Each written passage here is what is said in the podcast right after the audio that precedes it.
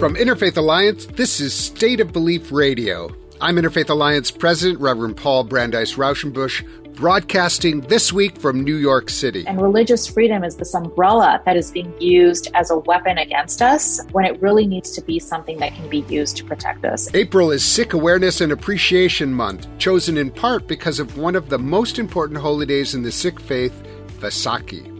Vaisakhi commemorates the founding of the Sikh faith and is also the start of the Punjabi New Year. On this week's show, I'm excited to learn more with Anisha Singh, Executive Director of the Sikh Coalition. And so often, you know, religious language can really be used as a weapon or just sort of a tool of control. Um, I'm not necessarily content to cede some of these terms to decay or to abuse. Jon Ward is a political journalist who grew up at the heart of American evangelical Christianity, and his entire worldview and perception of America was shaped by that background. I had the good fortune of watching Jon work when he was the politics reporter for the Huffington Post when I was the religion editor. Jon Ward continues to be one of the most respected political reporters today and has just published a moving personal book, Testimony Inside the Evangelical Movement That Failed a Generation. And he'll be with us here with his insights. You can hear State of Belief on the radio and get the podcast on Apple Podcasts and all other podcast platforms. Every week, I am in conversation with the most fascinating and impactful civic and religious leaders across the nation. Please subscribe today. State of Belief Radio is made possible in great part by the generous support of our listeners. If you've made a donation, thank you for helping get these conversations heard by more people who need them. If you haven't pitched in yet, information on how you can help keep this show on the air is available at stateofbelief.com, and you can find out more about the work of Interfaith Alliance and join us at interfaithalliance.org. And now to my first guest. Anisha Singh is a powerhouse leader, organizer, and activist. An attorney, she led impactful campaigns while a senior director at the Center for American Progress, and later led the Courts and Democracy program at Planned Parenthood Federation of America. Today, Anisha is executive director of the Sikh Coalition, the largest Sikh civil rights organization in the United States.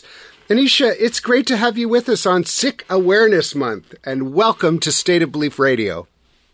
Thank you so much for having me, Paul, and thank you for that wonderful introduction. I really appreciate it. So, I want to know what's going on for Sikh Awareness Month. This is an exciting opportunity for those of us who maybe don't have as much familiarity with the Sikh people and the Sikh religion to learn about this really important part of our nation and to figure out ways to, to learn more in their own communities. So let's talk first, like what's going on with Sikh Awareness Month? Yes, and a great time for, for me to be on the show because I think this is such a critical month and just such a special time for the Sikh community. Um, Sikh Awareness and Appreciation Month. Um, it, it, generally, we have it take place during the month that uh, happens, and Vaisakhi is one of the most significant days on the Sikh calendar. It actually marks the first day um, of the month of Vaisakh, and it typically falls on either April 13th or 14th. It really is the day in the year 1699 where the 10th uh, Guru formally declared the Khalsa Panth, which basically means the community of initiated Sikhs, um, giving us the sense of identity that continues to this day. So you know, it's like this spiritual significance, um, but it's also celebrated as a harvest festival across South Asia, Asia, and especially in the Punjab region. Um, so, generally, here in the United States, you'll see Sikhs celebrating Vaisakhi by visiting their local Gurdwara, um, which is the house of worship, um, to meditate, to come together as a community, to partake in langar, which is uh, a free community meal prepared and served at all Gurdwaras by volunteers. Um, and then many gurdwaras also uh, do additional activities such as Vaisakhi parades. They have singing and, and dancing and distribution again of langar and just it's just a beautiful time. And so when we do the Sikh Awareness and Appreciation Month, um, we like to do it around that. Um, and then across the nation, you'll see proclamations and resolutions reoccurring as a piece of civic engagement um, that we do at the Sikh Coalition. Um, and then we engage uh, community members uh, to reach out to their state and local elected officials and raise awareness around Sikhism. And it's just a really great way to get community members engaged there civically um, to yeah, make sure that, that they're reaching out to their elected officials. That's. I think it's just wonderful, and it's also. I, I want to just take a moment with Langar because, like, not everybody quite understands. You you kind of said, you know, we where where it's a, a feeding of a free meal.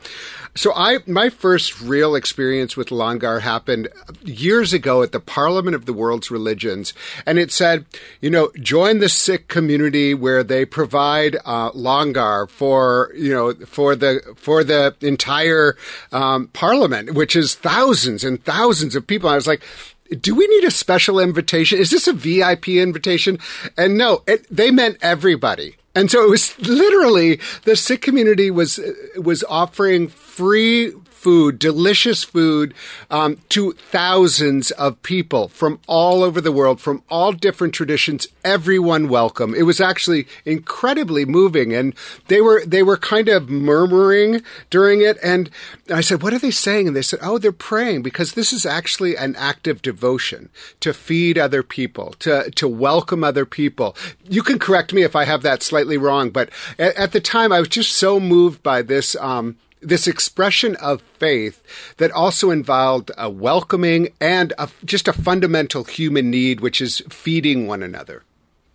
Absolutely, it's it's one of the things that I find so beautiful about Sikhi. Um, you know, was founded and continues to be centered around this concept of seva, which is selfless service, serving others, and it's so critical to our religion, our way of life. And langar is a huge part of that. Um, you know, you'll see in gurdwaras across the country, doors are open. Um, and if you ever need a meal, you'll, you can find one at a gurdwara. Uh, I'll, I'll, give you an example. Um, in uh, Amritsar, uh, you'll see in India and South Asia, um, Punjab, Sri Harmandir Sahib, um, they feed over 50,000 people a day langar um, and just you know anyone is welcome. And it's like this machine right? Like this well-oiled machine. Like we we just know how to do it. Um, it's incredible. Other- I, have been there, by the way. I went to Amritsar uh, and was able to like really be there and bathe in the water, and it was just uh, you know it's that it's so so the Sikh tradition is really um, it's one of the really the one of the great world religions. Not that there's like a hierarchy of what is great or not, but it's a it's a it, how many um, adherents does it have around the world? And then maybe you can talk a little bit about um, the Sikh uh, history in the United States. Absolutely. So the Sikhism is actually the fifth largest religion in the world, um, and so it's it's a major religion. Um, and here in the United States, there are roughly 500,000 Sikhs, uh, with populations definitely concentrated on the east and west coasts, um, but uh, but growing across the nation. Um, there are roughly, I would say, 300 uh, gurdwaras in the United States, and the first gurdwara was actually in Stockton, uh, California, in 1912. Um, mm. And and the reason, you know, Sikhs, you know, kind of immigrated here. One of the the major reasons. We saw that in, in West Coast in the late 1800s was immigrants who were farmers, right? We saw the fields of California's Central Valley and the fields where they previously lived and worked in Punjab were very similar. So they were able to come here, um, become farmers. Other Sikh immigrants played a major role in building the uh, railroads. Um, and so we have that history in this country, like so many other communities do here. And we have a lot of firsts that we're really proud of too, right? The first Asian American congressman happened to be a Sikh who was elected to office in 1957, Dalip Singh Saund. Um, the inventor of fiber optics was a Sikh American, as as the largest peach grower in the United States. Um, so we're very much integral and, and part of the America American fabric, right? And and backbone with farmers, drivers, engineers, construction workers uh, across all um, uh, pieces of society. And and what's happened is, you know, and you know, I think this is important to name, is 9/11 really brought the Sikh community to a, a very interesting place of mourning with the community, mourning with America as Americans, as a part of the fabric of this nation, but then also suddenly being targeted for hate and anti, um, you know, Muslim bias because of the way we looked. And it, it just really impacted our community and, and, reshaped the way we engage in this work. And, and actually, the Sikh Coalition was founded right after 9 11 for that exact reason to really address some of that hate. Mm. There's just terrible stories about Sikh Americans. The story, um, that Valerie Kaur has certainly talked about, and many others, you know, of the fellow who owned a gas station who was actually raising money in support of the victims of 9/11 and was was shot and killed by yes, Balbir Singh Sodhi. And that that's just one of the stories. And actually, on the day that we're recording this, we're remembering two years ago there were Sikh Americans who died in a shooting in I think Indianapolis. And then, of course, I'm from Wisconsin, and it's really this manifestation of hate and a very old terrible, sinful, I'll say as a Baptist minister, part of an American history that targets people who look differently as if we all aren't wonderful creations from God, or if you don't believe in God, just wonderful creations and targeted. And it's just part of the reason I think that the Sikh awareness and appreciation month is, is that we have to recognize we are all Americans together and the targeting of Sikh Americans is just terrible. And uh, so I, I also want to lift up all the loss in Indianapolis and certainly in Wisconsin. Thank you so much. We we appreciate it. Yeah, I mean, we just marked the second anniversary, as you mentioned, in Indianapolis at the heels of Vaisakhi, right? It's supposed to be a festive, happy uh, celebration, but we're also remembering and humbled by the truth of, of where we are as a nation and the work that we still have to do to really combat hate and all the pieces that come with that the mental health the gun violence the you know all of the pieces that right. we're reckoning with as a country right now. There's just so much. And i'm really grateful to be able to lead an organization that is working across all spaces to make sure we're approaching this comprehensively right? And I, I we have a legal team that gets over 200 cases a year that come our way, clients just coming our way because of bullying, employment discrimination, hate incidents, hate speech, right? Everything in between.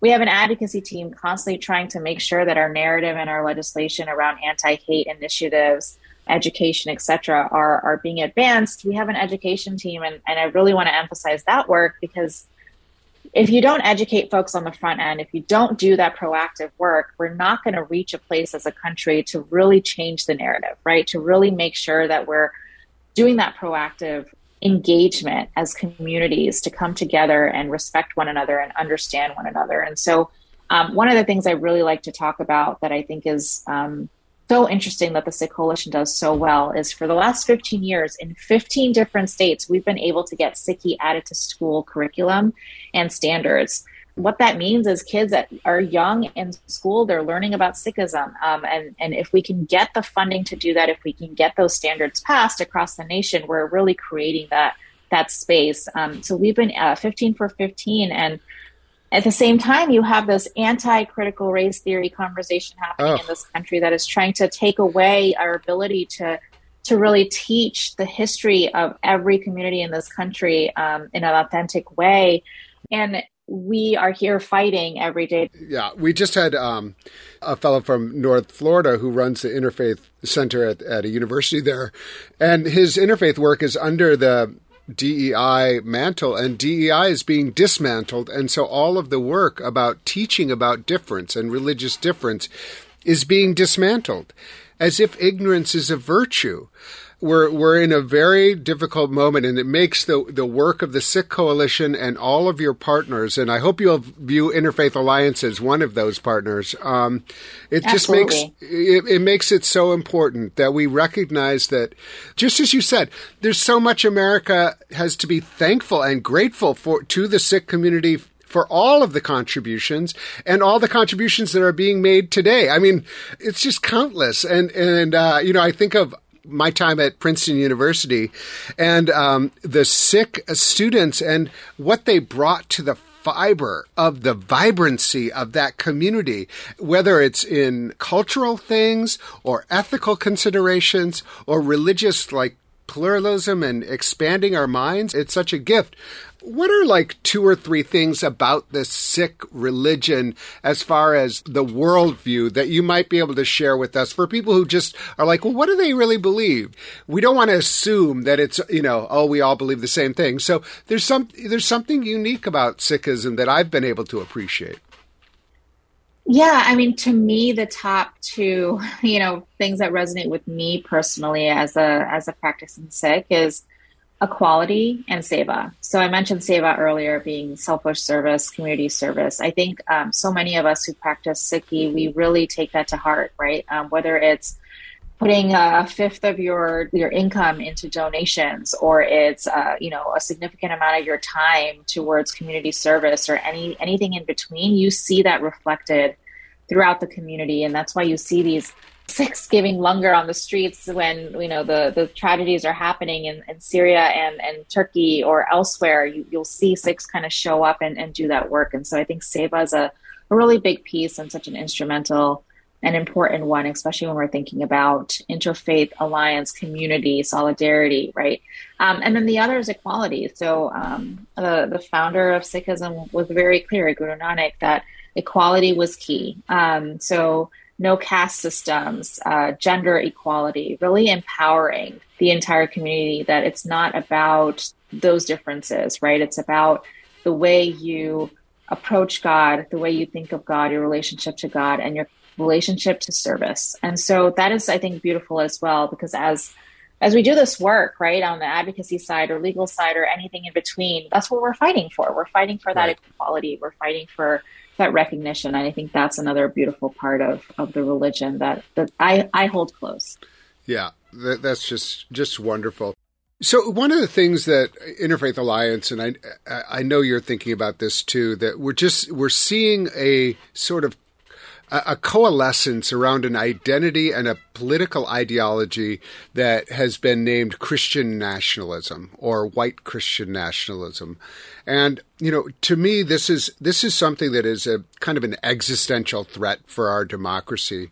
How do you view the um, the the way that the Sikh coalition and, and you personally view this rising ideology, and what are ways that you can imagine um, really organizing against it or fighting back or uh, standing up, however you want to phrase it, um, to to ensure that this this uh, kind of right now ascendant ideology doesn't prevail uh, and really jeopardize our democracy. Absolutely. You know, we tend to approach this problem through the lens of anti Sikh hate, right? Because the ideologies that drive it, whether it's racism or white nationalism, and the ideologies that tend to be intertwined with it, whether it's misogyny or anti-Asian sentiment, anti-Black racism, whatever it is, like a, a, large part of what we try to do here at the Sikh Coalition is is really think of this as an anti-Sikh hate lens, and and so we focus on improvements to hate crimes laws, whether it's tracking, prevention, responses, inclusion of wide range of marginalized communities, making sure we're at the table. Um, and so, you know, you, you and I just talked about this earlier. We were talking about anti-CRT. All of these things contribute to that anti-hate. If we're if we're compounding ignorance, if we're compounding the lack of narrative, we're compounding not coming together as communities and having those dialogues, we're creating that atmosphere of um, isolation, of anti-hate, um, and and to your point, right? Christian nationalism. So we're not learning from one another. We're really isolating and creating these these these um, extremist views that then compound and create that create that dangerous, uh, I would say, environment for for communities like ours. Um, and then, you know, when we were we were just in August. Um, so, uh, commemorating the anniversary of the Oak Creek shooting, which you also alluded to earlier. But that's a that's a prime example, right? It was a white nationalist who came into a a Gurdwara during during service and and and killed um, members of our community and a community that now won't be you know won't be whole. Um, and and we were thinking about it as we were looking at the 10 year anniversary and looking at the nation as a whole. And one of the questions I had is, you know, we're at a point in this country, a reckoning point where we either figure out this narrative, really come together and, and make change or or we're in trouble, right? Like we're really noticing that that in the last 10 years since Oak Creek happened, nothing has changed. Our elected officials have not done anything to make it better. The narrative has not shifted. We're saying the same thing. We have thoughts and prayers. We're, you know, we're turning a blind eye when we need to be paying more attention and diving deeper. We're isolating ourselves on social media when we need to be sitting at the table and having conversation. Like all of this is happening. Um, and we're really at a point where we need to take that step back and recognize that. And I think that's critically important when we're thinking about Christian nationalism or any extremism, right, that's occurring right now um, that just contributes to anti hate sentiment in this country. Yeah, it's just, uh, it, you know, the time is now. And, you know, I think the more. The more that we can insist on you know a different vision for America and just and just like cast this vision and make the welcome and insist that no this is not a Christian nation. It it has to be a nation for everyone or it isn't the nation that I want to be in. And so this is, you know, this is really, really important work. It's great for the Sikh Coalition to be so present. And uh, I encourage everyone to find the Sikh Coalition, find a local Sikh uh, organization. You will find it uh, very welcoming and find ways to engage um, the religious diversity wherever you live uh, across the country. You come at this from kind of an organizing but also legal background. You're like a rock star. I mean, you've kind of done everything. You worked at the Center for American Progress. You worked at Planned Parenthood. You've you have a law degree. You're like, how does all of that come together as the ED of Sikh Coalition today?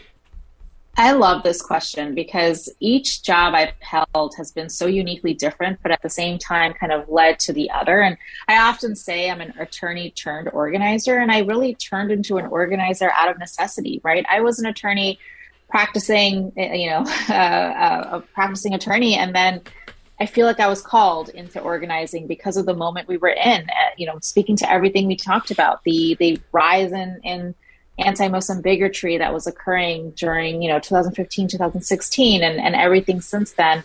Um, and that's kind of shaped my trajectory. But what I've noticed from place to place I've gone is we've allowed a narrative that should have been ours and should have stayed ours um, be hijacked. Um, and that's the religious freedom argument, mm. right? Religious mm. freedom, when we think about religious freedom, it is supposed to mean that a Sikh man who has his articles of faith, including a beard and a turban, can walk into a place of employment and get a job and get accommodations if necessary. But what we see happen, right, is we have employers across the board, whether we're talking about the military, the largest employer in the United States, or we're talking about a, you know a small mom and pop shop who will look at those articles of faith and either uh, reject them, terminate them or give them um, requirements like shave your beard or, or, remove your turban. So that's what religious freedom should look like, right? Like we're able to use RFRA and other laws to really protect situations like that. What has happened is the narrative has shifted to religious freedom means that I, as an individual or as an employer, can tell you that you cannot have an abortion. Um, I can tell this LGBT couple that they cannot have a cake. Um, and we have really seen this narrative completely shift, you know, in every way. And if you look at my history, right, like I worked at Planned Parenthood on courts, that's so critically important. The nominees that we put into our courts are so critically important to deciding the cases that then create that narrative. When you look at my work at Center for American Progress, right, we again are talking about organizing folks around issues that all intersect. So when we're talking about abortion rights or we're talking about LGBT rights or we're talking about gun violence prevention, it all intersects and it really does come together in so many ways. And religious freedom is this umbrella that is being used as a weapon against us um, when it really needs to be something that can be used to protect us. Uh, and amen. You are preaching the sermon that I also love to preach, and you are preaching it better than I've ever done. It is exactly right. And you know, I was talking to Rachel Laser, who at Americans Uniting, and she said she hosted a big group of Stanford students, and she said, What do you think of when I say um, religious freedom? Every one of them said, Oh, um, ability not to serve uh, LGBTQ people. That's what religious freedom has been reduced to. And I say reduced. It's infuriating. Isn't that shocking? And I agree. Somehow We lost the narrative and we're, we're going to take it back. I mean, we absolutely are going to take it back that civil rights and religious freedom can go hand in hand. And we have to be able to exercise our faith without diminishing others. This seems so clear. And uh, I think the way you framed it is exactly right. It is a narrative problem. And frankly, young people are not going to stand for this kind of stuff. They're they're like, oh, religion does that. Religion restricts ability to make choices about my body. Religion makes you know makes it impossible for my friend or myself who is uh, LGBTQ identified to not have a full free life in this country. Oh, I don't want to have anything to do with religion. This is a losing. Exactly. It's a, it's a terrible, terrible um, advent of um, of legal strategy, and unfortunately, we we have a Supreme Court that I think is is very much going to uphold this. So, so our best bet is exactly what you've been saying, the narrative of it. Just because maybe that the Supreme Court is going to let people do it doesn't mean people should do it. We have to be really, really clear about that. Absolutely. Yes. I'll also say we, we have that obligation, right, as interfaith organizations and groups doing this work. It's our obligation to really take that narrative back because we're in the weeds. We see that work. We see how beautiful religious freedom can be when it is applied correctly. And really just lifting those stories, lifting those cases is what's going to, I think, change that narrative and make people realize that this is the way it's supposed to be interpreted.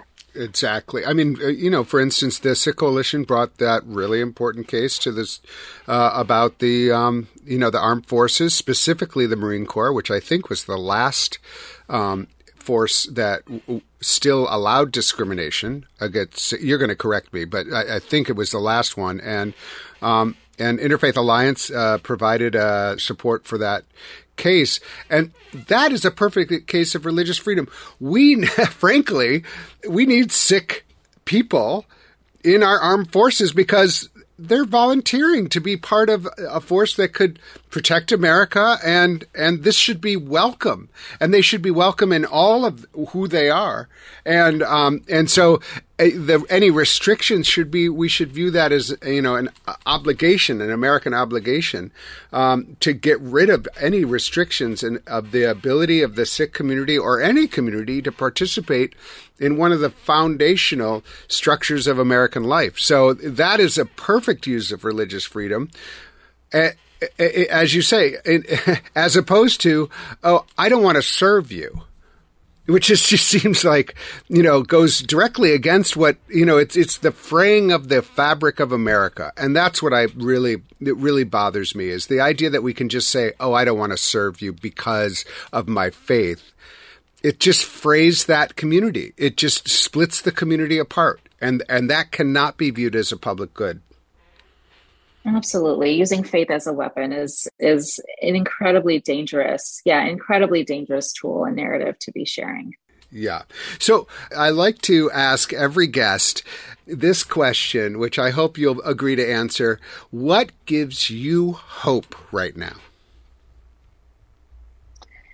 I would say two things. One is the young people. um, and I, I'm sure you can agree here. Like, they're not taking it um, their generation has seen it all. They are going through some of the the most extremist, um, devastating news cycles that we've seen, and they are resilient and and ready to fight. And I think one of the main reasons we constantly see um, restrictions on voting rights, especially when it comes to voting age and all of that, is because that threat is real, right? They're going to vote, they're going to show up, they're going to make sure their voices are heard. So the young people, they give me hope. You know, when I was at Center for American Progress, I was the senior organizing director for Generation Progress, and just it gave me life just being amongst young people and just hearing how passionate they were, ready to ready to go, and and we're going to continue to see that. So really, just handing that torch and making sure that next generation is ready. Like at the Sikh Coalition, we're constantly talking about community engagement and community empowerment, but especially when we're thinking of that next generation. So that's one I would say our young people.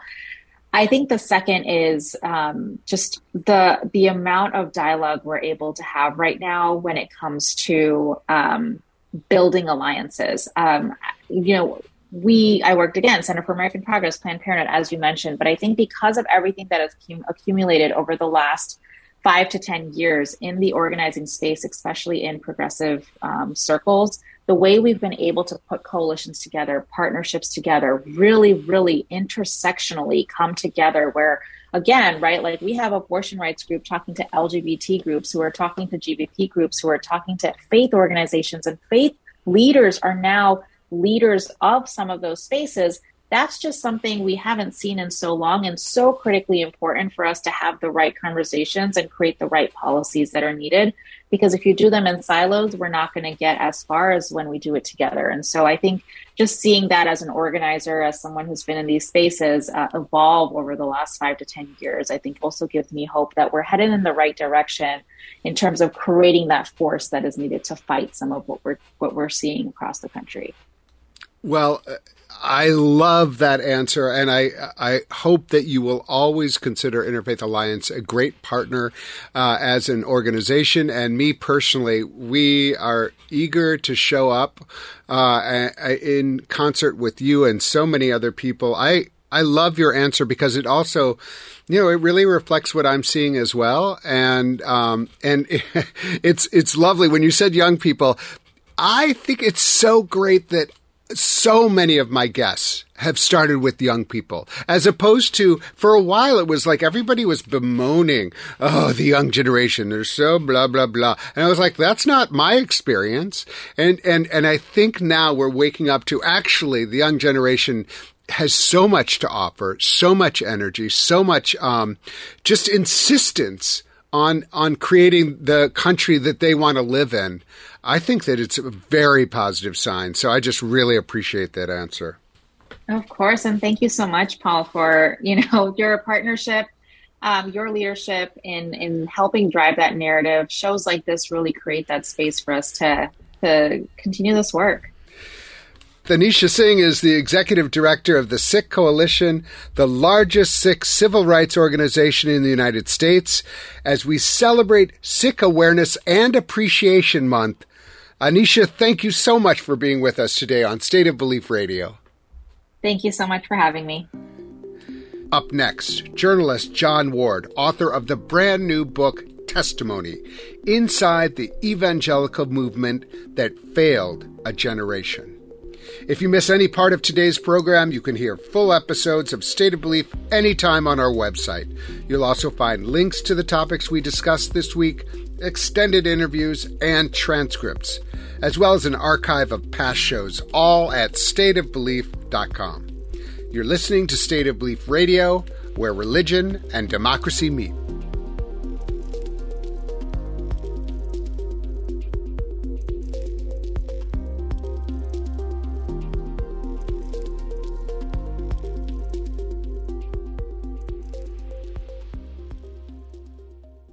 Jon Ward grew up in the insular world of evangelical Christianity, a world that was expanded when he began his successful career as a political journalist. He is chief national correspondent at Yahoo News, hosts the Long Game podcast, and is the author of Camelot's End Kennedy versus Carter and the Fight That Broke the Democratic Party. Now he shares his experiences and his insights in a new book titled Testimony Inside the Evangelical Movement That Failed a Generation. Jon, welcome to the show. Paul, thank you so much for that introduction. It's great to be here. Let me just say, I was rapt reading this book. I, you know, rapt, R A P T. I was just uh, you know hanging on every word because it was so personal and i don't think that can be easy but the name of the book testimony really means something to you. So let's start with that first part of the title testimony. What does this book mean to you coming from your background? Yeah you know you're you're bringing something out with the way you ask that question that has not come up yet in the interviews i've done.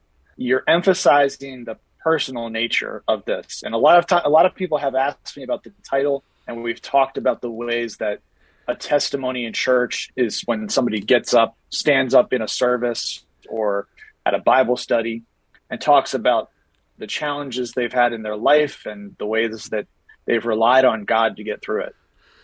But what I'm thinking of as you ask the question the way you did is just how for better or for worse, I think through a combination of DNA and the way I was formed by the church culture that, you know, alchemy, I have always been a pretty straightforward person and erred on the side of disclosure and transparency, very lacking in guile. And I don't really say that to boast.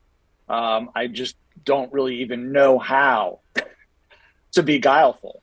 You know, when I was dating, or not even dating my wife, when I was pursuing her, she kept me at bay for several months. And one of my good friends told me, just, you know, play a little hard to get and uh, and see if she comes around. And I was like, that's just not my MO. I don't know any other way than to go kind of straight at it and put my cards on the table. Ironically enough, I guess it was when I started to kind of decide maybe I'm going to move on that she did she did come around, but it wasn't I wasn't playing a game, you know. So so tell me what testimony means. Well, I mean, testimony is my story. I mean, a testimony yeah. is my uh, my story of growing. I mean, the, the word itself, as I said, has that connotation of somebody talking about their faith journey or the ways that they've faced challenges. So that's sort of its specific meaning. And for me, it's a story of growing up inside the church and then a very, I would say, a very long process of disentangling uh, you know, the the chaff from the wheat, so to speak, mm. to use a biblical mm. uh, yeah. reference. Yeah, it's really personal, and I what I really appreciated about it is, you know, how relentlessly honest you tried to be throughout the entire book with yourself, with what you were feeling, with how you were viewing mm. the world. But then you have the second part of the title, which is Inside the Evangelical Movement That Failed a Generation. And so I guess I want to ask you like, when you talk about an evangelical movement that failed a generation, do you consider yourself part of that generation that was failed? Yeah, I do. Um, I, I think the particular, you know, context or time that we're talking about is, you know, my parents' generation that came out of the Jesus movement in the 70s and then built churches over the next 10 to 20 years. I'm the child of that generation. And I, one of my sort of fundamental, I would say, claims or assertions is that there was something quite, you know, moving and, and real and full of potential that came out of the Jesus movement, a real sincere, heartfelt time. And I'm basically trying to unpack how I think the potential was was wasted or did not come to anywhere near the fruition that it could have come to and diverted and exploited essentially mm, mm. it's a powerful reminder and the jesus movement actually was quite beautiful. My, my husband, mm. uh, Brad Gooch, just wrote a book about the artist Keith Haring. And Keith Haring spent a couple years really being part of the Jesus movement. He was really compelled by it. And then it, you know, it kind of fell away. And, but there was an invitation to something greater than yourself and also an invitation to imagine a world that could be different and be a part of it. And then you kind of chronicle in ways that I want to say, like, as someone who, you know, studied religion, who was a Christian all my life, this history was something that I hadn't quite read before. And it, for our listeners, I again, we're talking about this book by Jon Ward, Testimony Inside the Evangelical Movement That Failed a Generation. I really recommend it in part because it's such a beautifully told story, but in part because it introduces you into a history of America that you might not know. And that's how I felt. And I felt it made me feel like, wow, mm. you and I could have been living in the same city and you would have been in your part and I would have been in my part and we never would have crossed because of the way mm-hmm. different kinds of Christianity didn't talk to each other in a, in a pretty major way and that was like by intention especially the mm. way you were raised which was really like let's be safe let's keep the outside at bay mm. So maybe you can talk a little bit about what childhood felt like and what your perceptions of your community were and what America was growing up in the particular Christian evangelical tradition that you grew up in. Yeah, I'm I'm really interested in this question of how representative my story is. I mean, when I went on uh, another show, uh, Hugh Hewitt, who's you know pretty conservative, uh, he really questioned that and, and asserted that it's not representative. Uh, you know, I think it's it's uh, it's pretty easy to point out that there's 20 million non-denominational Christians now as of a 2020 study, and um, you know that was the world I grew up in. So I think I don't think it's hard to really argue that my experience is um, pretty common in some ways, but there are particularities to it. I think the other thing that makes it representative of a larger experience is the fact that our church was charismatic slash Pentecostal for the first 20 years or so and grew out of the Hal Lindsey late great planet Earth sort of in, sort of influence in the 70s and then became part of the new Calvinist movement. So that's sort of the big picture there. In terms of my childhood experience, you know, I went to uh, church all the time as a child. It was really all I knew. I went to an elementary school that was run by the church. You know, we didn't interact with people outside our church, much less from denominations or mainline congregations. I mean, there was really maybe stratification of people who were less righteous than us. And, and again, this is the downside of people who are young having a really dramatic experience and then sort of turning their back on institutional memory, tradition, history, all of those things is you you don't have anybody to check you and say uh, you don't know everything. But we thought of people outside of our congregation and our group of churches as lesser Christians or maybe even not Christians, to say nothing of, of how we kind of look down on people who are not Christians.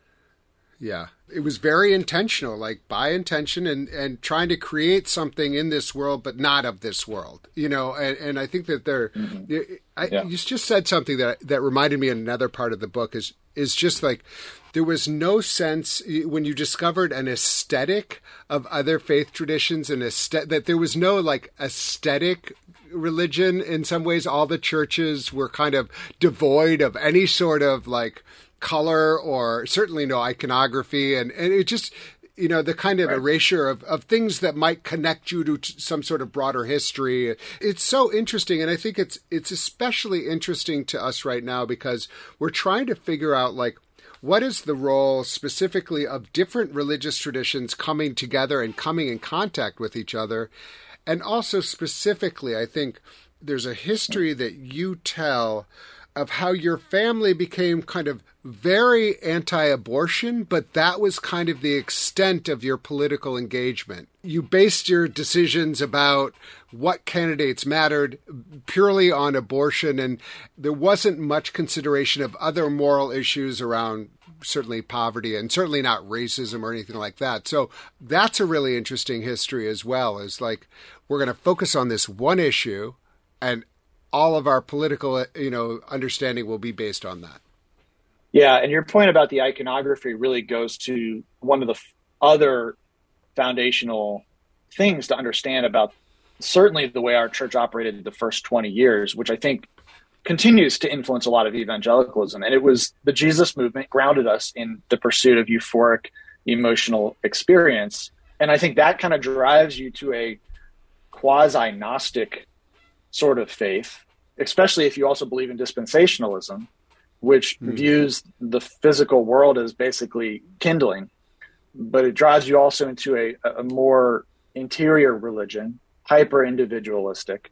And then the rejection of the iconography and the liturgy is very much part of that turning away from what was seen as dead religion in the mainline congregations uh, and in Catholicism. So you know, when it comes to political en- engagement, we were, as you said, you know, just entirely focused on abortion. But I think what goes hand in hand with that is, again, to that idea of thinking as the here and now, the physical world as kindling because of the dispensational, you know, leaning. That is also part of what pushes people to think of politics as beneath them or dirty or something that is not worth the Christian's time because it is both temporal and it is messy. And the temporality is not of the kingdom of God, and the messiness is really hard to engage with if you're focused on really just being as pure as possible and on achieving this euphoric religion. There are so many mm. intertwining strands here. And, and part of the challenge of the book was telling a story that was chronological and first person in a lot in a lot of ways. Not all of the story is first person, but a lot of it is. And then zooming out to try to unpack the ways that culture and history shaped me and have shaped evangelical political engagement. And I think that's really important because I see a lot of demonization just writ large in political discussion and culture. And I think problem solving actually requires us to go the other direction to analyzing culture, analyzing systems, analyzing incentive structures, history, all of those things. Mm. One of the things that you just mentioned, which uh, shows up a lot in the book, is is Gnosticism. You use that mm. term mm. like it was like kind of yeah. you had to kind of know. You, you had there's some people who know, and we had Jeff Sharlet on the show, and his his book, The Undertow, very much leans into this idea of Gnosticism. That like if you have eyes to see, you see it. Yeah, and that's really, yeah. I mean, the way the way he understands it is is around the kind of the cult, the spiritual cult cult of kind of Trumpism or the, what the, all that surrounds Trumpism now, which is like ongoing. Like you can't see it because you're not able to see.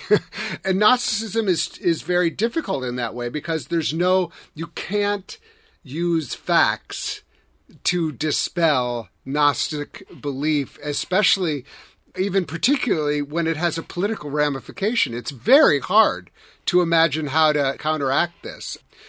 And so I, I just find that you, you know, two people who are so smart and who are also journalists um, or, or tell stories uh, for a living have identified Gnosticism as present in kind of the evangelical movement that is connected with mm. the political drive feels very interesting to me. It really does. Um, I've followed Jeff's work for a long time. I actually, back almost 20 years ago, thought he and others were overstating the threat of theocracy and Rushdoony, only to see some of that reconstructionism really resurfacing now.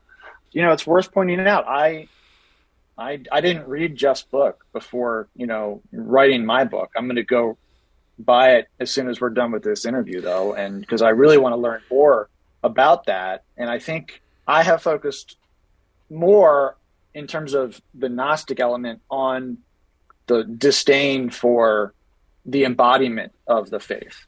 But I think that element that you're talking about that Jeff focuses on, this issue of secret knowledge, is something that I have not focused on as much. But it, as you're talking, it, it makes a lot of sense.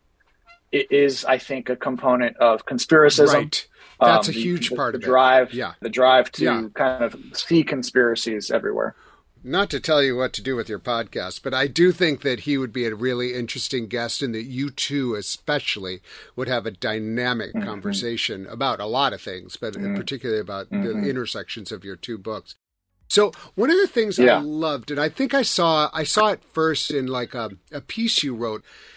It was about how journalism actually I won't say saved your life, but like in some ways, like this ability to pursue facts, to pursue truth, and it invited you into a wider perspective, hearing stories from different sides, learning about, you know, the world.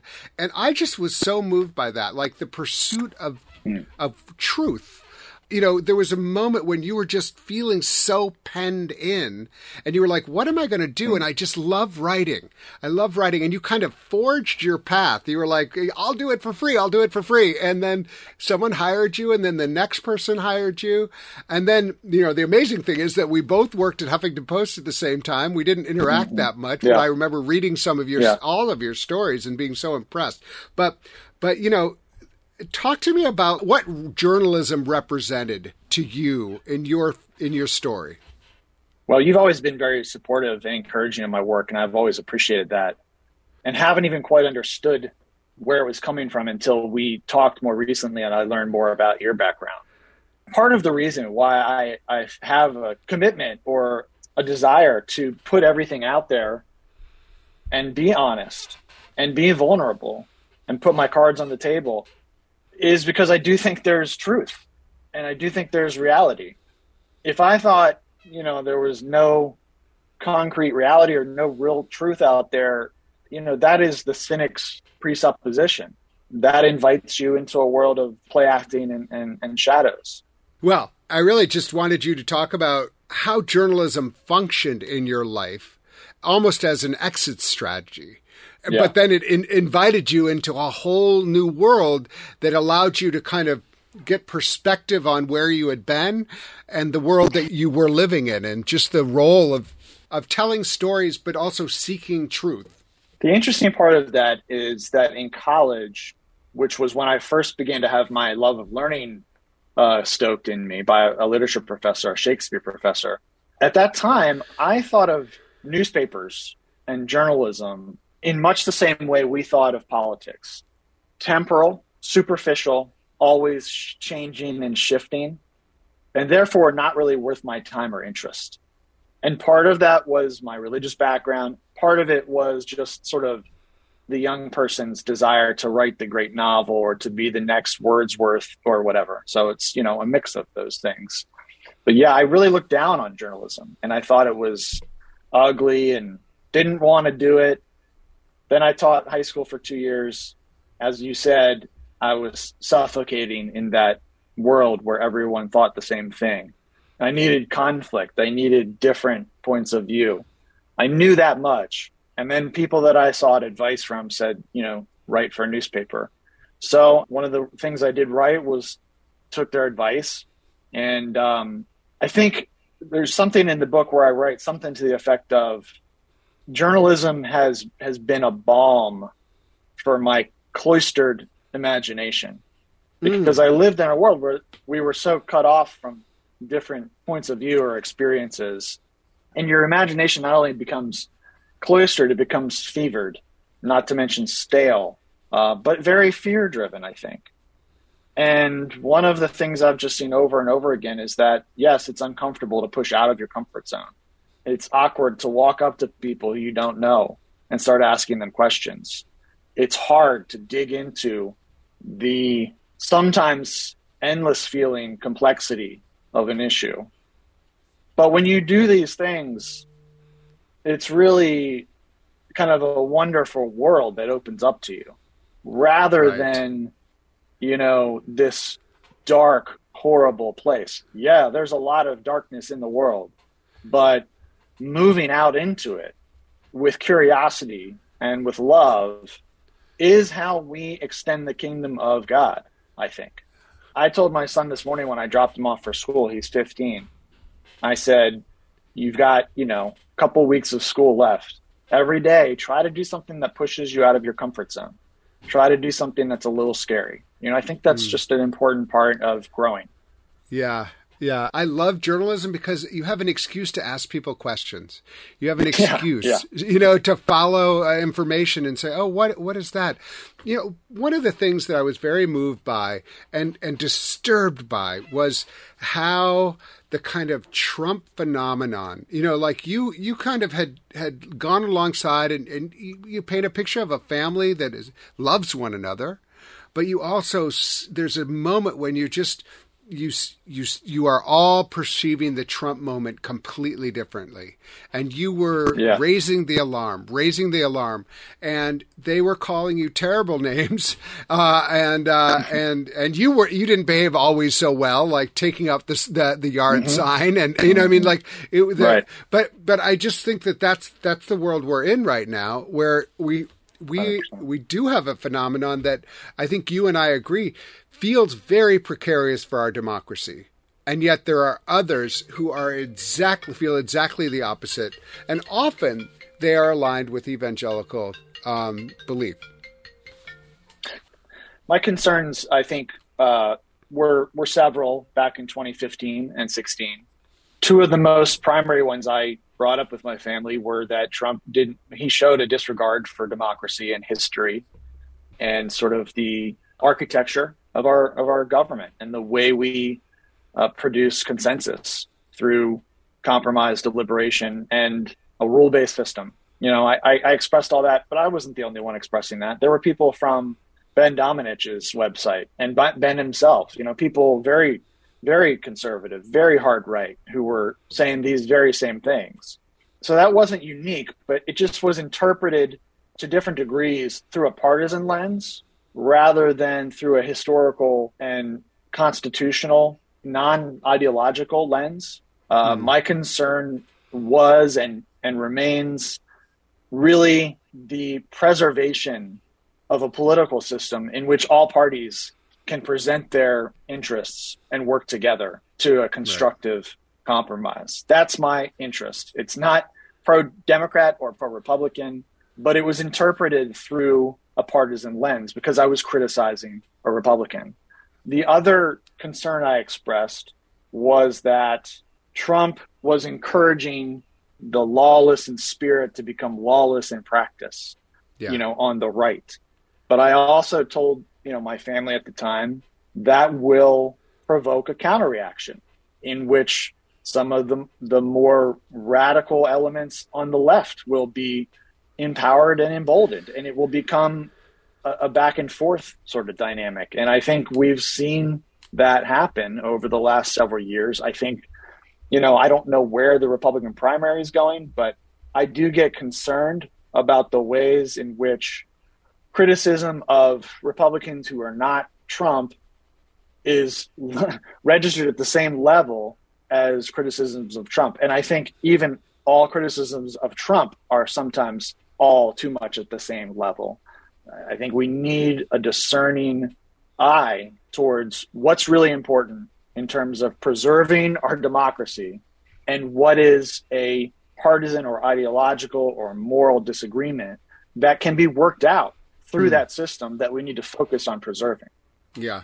One of the things you you also talked about in your book was the president's provocation against journalists, which felt personal to you that you felt personally yeah. threatened. So then the, there's that, and then also just you know your value on truth and the falsehoods that Trump was saying every day. I mean, it was really just like it's shocking that it, that has become permitted and normalized. But it was it was helpful for me to read it from your perspective. You know, I'm I'm like I'm a commie. You know, I mean, like, you know, people don't take me, like, you know, I am, you know, I'm not, not really actually, I'm not at all, but, but I'm viewed that way, you know, like, you know, uh, right. Not, you know. But I am curious, like, who do you view as the audience for this book? Because for me, I felt like in some way, I was totally riveted, and because I know you, I, I felt personally invested.